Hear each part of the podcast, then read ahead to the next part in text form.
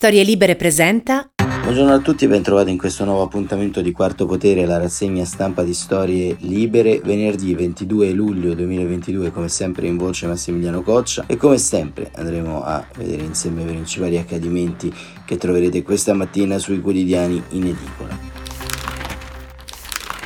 Chiaramente le attenzioni di tutta la stampa nazionale ma anche internazionale sono rivolti allo scioglimento delle Camere eseguito ieri dal eh, Presidente della Repubblica Sergio Napolitano in virtù dell'articolo 88 della nostra Costituzione. Il Corriere della Sera titola Italia al voto il 25 settembre. Draghi si dimette, sciolte le Camere, Mattarella, appello ai partiti, ci sono urgenze, spero nel contributo di tutti. E la Repubblica, diretta da Maurizio Molinari, titola Il PD addio a Conte. Letta cerca un altro campo largo senza i 5 Stelle e Renzi guarda Di Maio, Sala, Calenda, mai in una coalizione a Cozzaglia, anche Brunetta lascia Forza Italia, Carfagna in bilico, Berlusconi riposino in pace, la BCE alza i tassi e introduce vincoli allo scudo anti-spread. Voto il 25 settembre, Mattarella ferma la crisi economica e sociale e ancora la stampa, l'Italia al voto il 25 settembre, il libero, il 25 settembre si vota assalto alle spoglie di Draghi. Mattarella scioglie le Camere, PD e Centro, alleanza tra sciacalli in nome di Mario, insomma già si scalda la macchina elettorale. Il giornale, la caduta di Draghi, non ho responsabilità, l'intervista a Silvio Berlusconi, la verità del Cavaliere su crisi governo e urne, sarò in campo per Forza Italia, nessuna lista unica con la Lega. E ancora il fatto quotidiano Draghi ride di gioia, le vedove piangono, sciolte le Camere, si vota il 25 settembre, campagna estiva, il colle dai compiti, il Premier sul PNRR, pandemia, guerra, inflazione, decreti sì, ma senza fiducia eh, ancora la verità, effetti non avversi, Mattarella scioglie le Camere, si vota il 25 settembre con Draghi via pure Speranza, Lamborghese e Di Maio. E il tempo psicodramma, eh, mettendo in evidenza le lettere eh, P e D, fallito il campo largo, Letta torna a fare la corte a Renzi che pone le sue condizioni, Zingaretti si candida e anche la regione andrà alle urne in anticipo, grandi manovre al centro, rimane solo un mese per salvare la poltrona. Il messaggero Italia al voto il 25 settembre, Mattarella monito ai partiti, il sole 24 ore Italia al voto il 25 settembre, lo spread sale a 241, Draghi resta al lavoro su PNR e inflazione. Italia al voto il 25 settembre, il mattino, il riformista, Camere sciolte, elezioni lampo, Draghi scenderà in politica.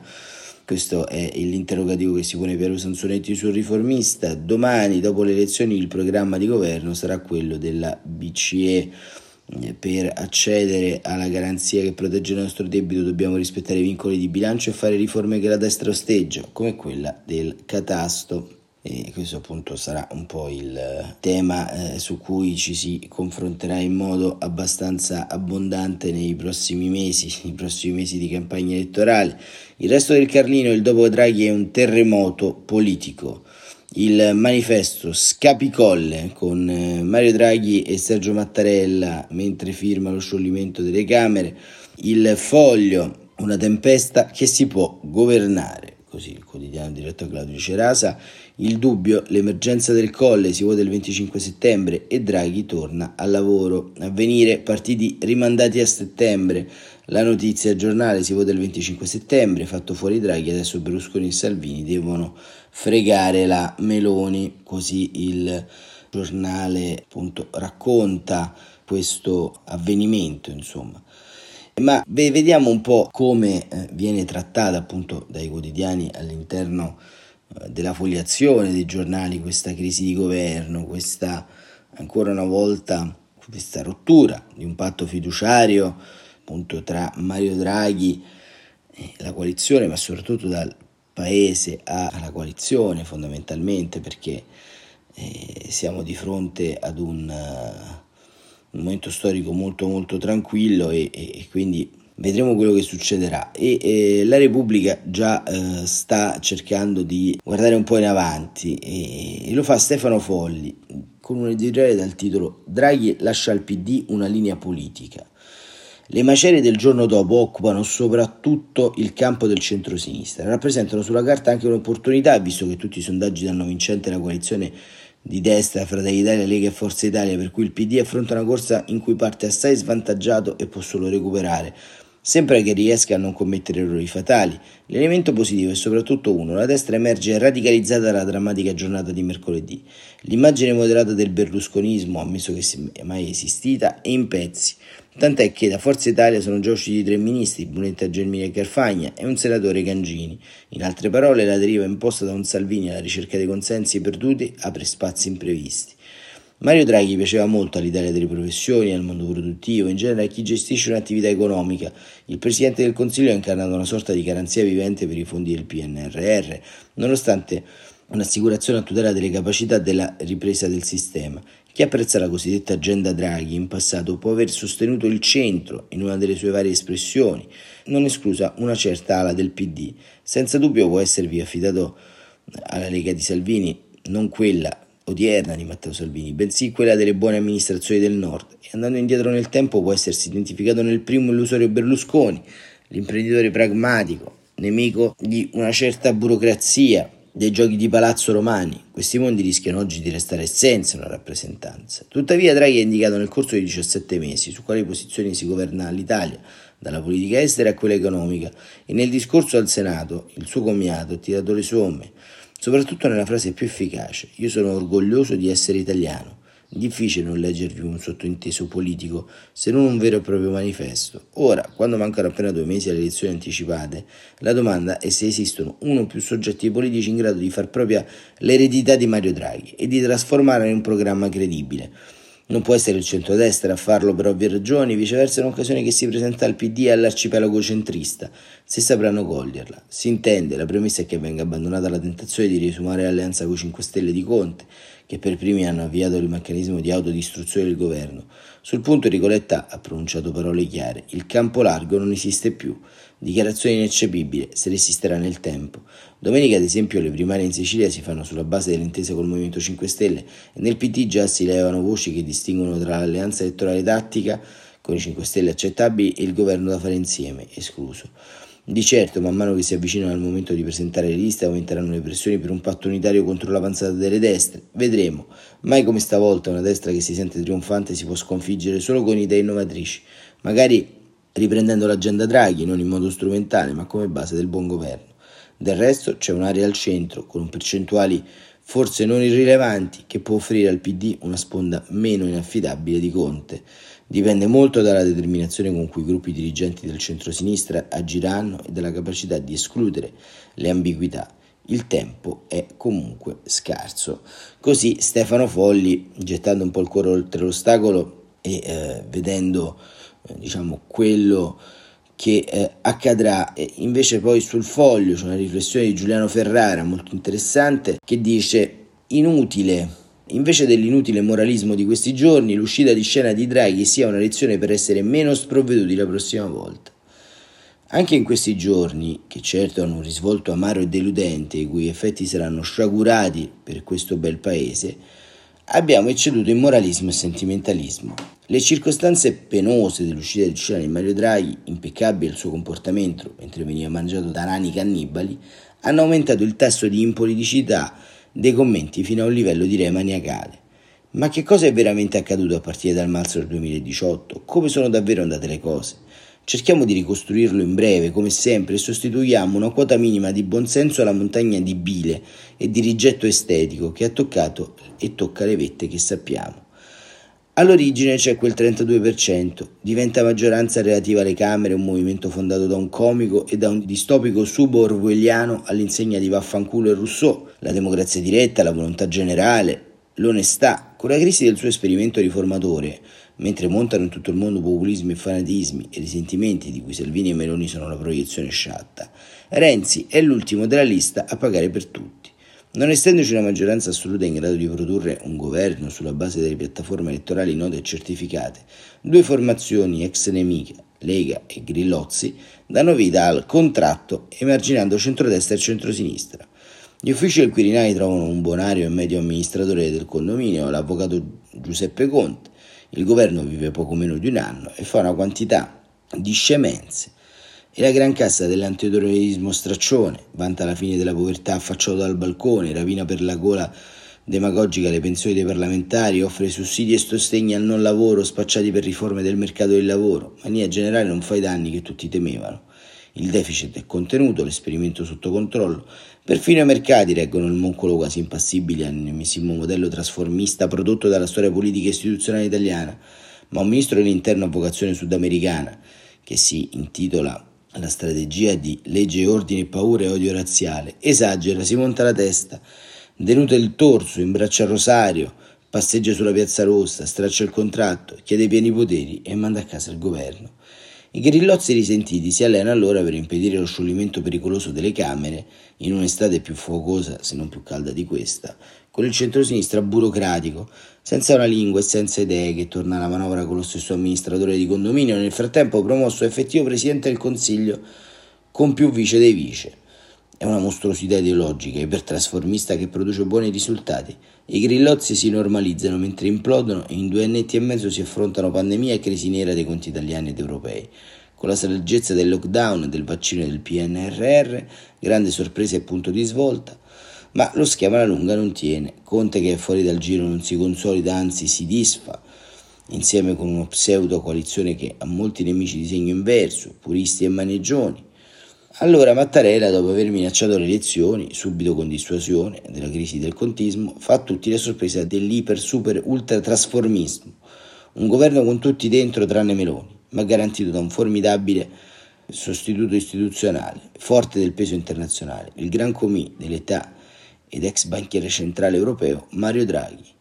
Le cose procedono nel solito modo paradossale, Salvini è trasfigurato, Draghi dà ordine alle parole e alle cose, per il ciclo vitale prevedibile della formazione al rinnovo del Quirinale non si sente volare una mosca, l'Italia chiacchierina diventa dopo le orge di verbalismo una laconia, non una parola in più, fatti e decisioni condivise, buoni risultati nell'assetto di comando e nell'impulso concertato al super investimento europeo, ma al rinnovo del Quirinale bisogna prendere una decisione ovvia per i pochi adulti nella stanza, mandare Draghi al Quirinale per preservare il segno della missione a lui intestata dall'imminente catastrofica, ovvia ripresa di conflittualità identitaria di tipo elettorale, perché a data il voto si avvicina ed è inimmaginabile la sopravvivenza della formula di unità e per darsi una garanzia anche internazionale di medio-lunga durata. Ma il trasformismo, naturale nel sistema, fantasioso e prezioso, incontra il suo limite, così come era chiaro a tutti i volenterosi della ragione, meno ai fessi e al dilettantismo degli uomini nuovi e al disfacimento personalistico dei vecchi, cari arnesi della politica parlamentare,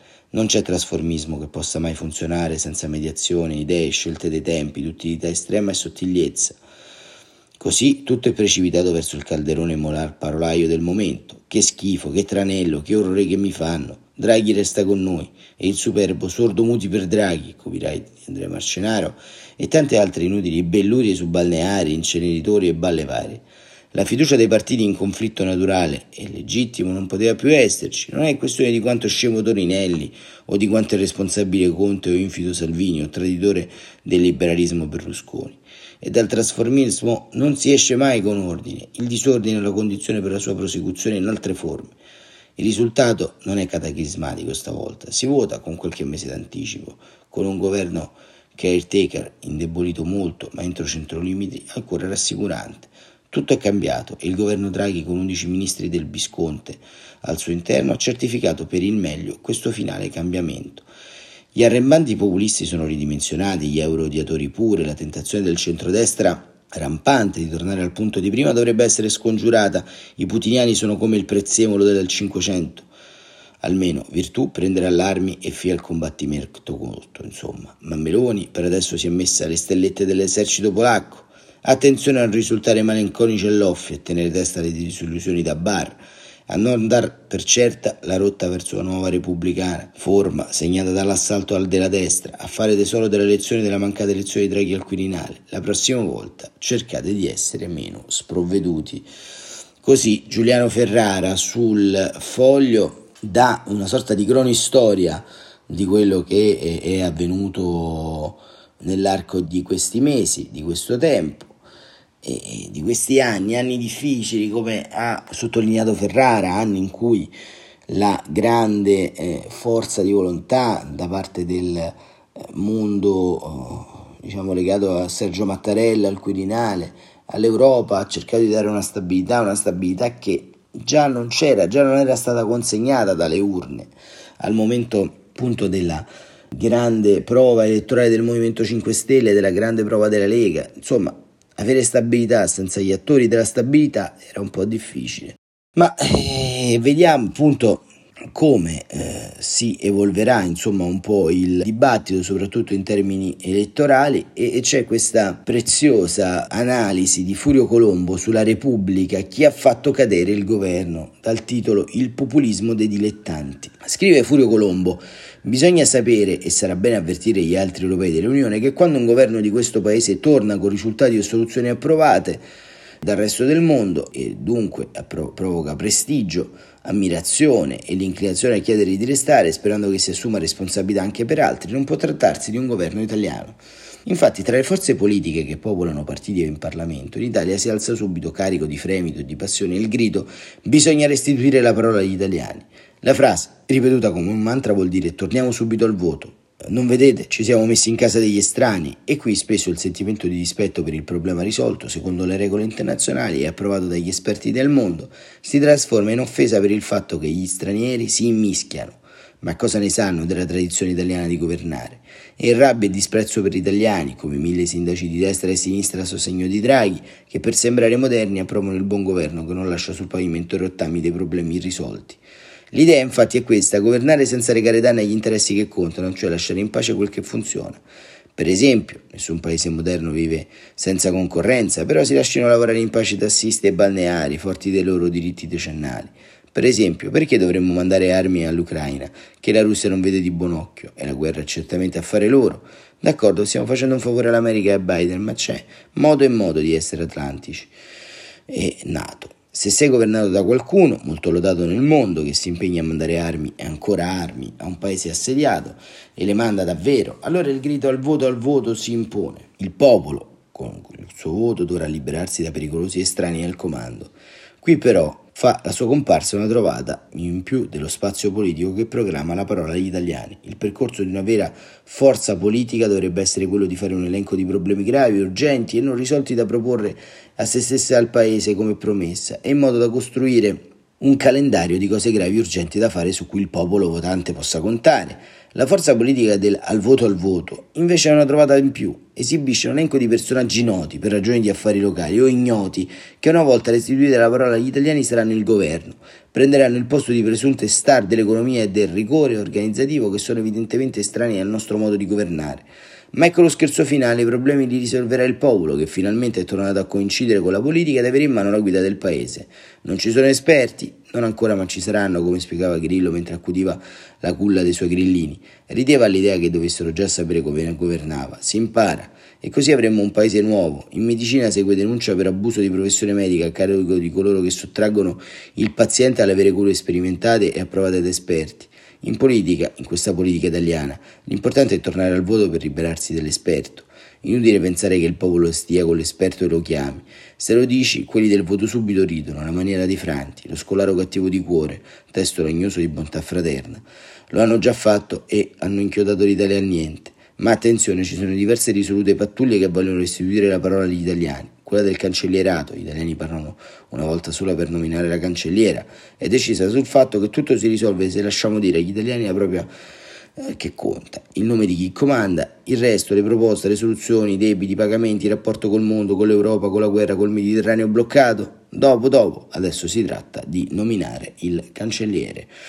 E questo era Furio Colombo, una rassegna stampa autorevole per eh, cercare di divincolarci all'interno di questa orda di informazioni, di questa orda mediatica che deriva dalla caduta del governo, dalle elezioni anticipate. Torneremo nei prossimi giorni a comprendere che campagna elettorale sarà questa campagna di agosto. Ma oggi come oggi, mettendo una sorta di piccola deroga alla retorica, come direbbe Giuliano Ferrara, il panorama che ne esce da questo conflitto politico è davvero disarmante. Verrebbe voglia, diciamo, di non interessarsi neanche più delle cose pubbliche ad un certo punto, verrebbe anche voglia di lasciare questo paese avvolto da una classe politica mediocre e da un elettorato mediocre al proprio destino. Verrebbe voglia, ogni volta viene la voglia di mollare tutto, ma poi si continua a raccontarla e a cercare di far andare la realtà nel verso un po' più giusto, magari non per tutti, ma per le cose che contano, quelle che ancora oggi in questo paese in questo mondo si chiamano valori e su cui da queste frequenze digitali cerchiamo di dare almeno un po' di importanza. Quarto Potere torna come sempre lunedì alle 7.45, grazie davvero per essere stati con noi e buon fine di settimana a tutti.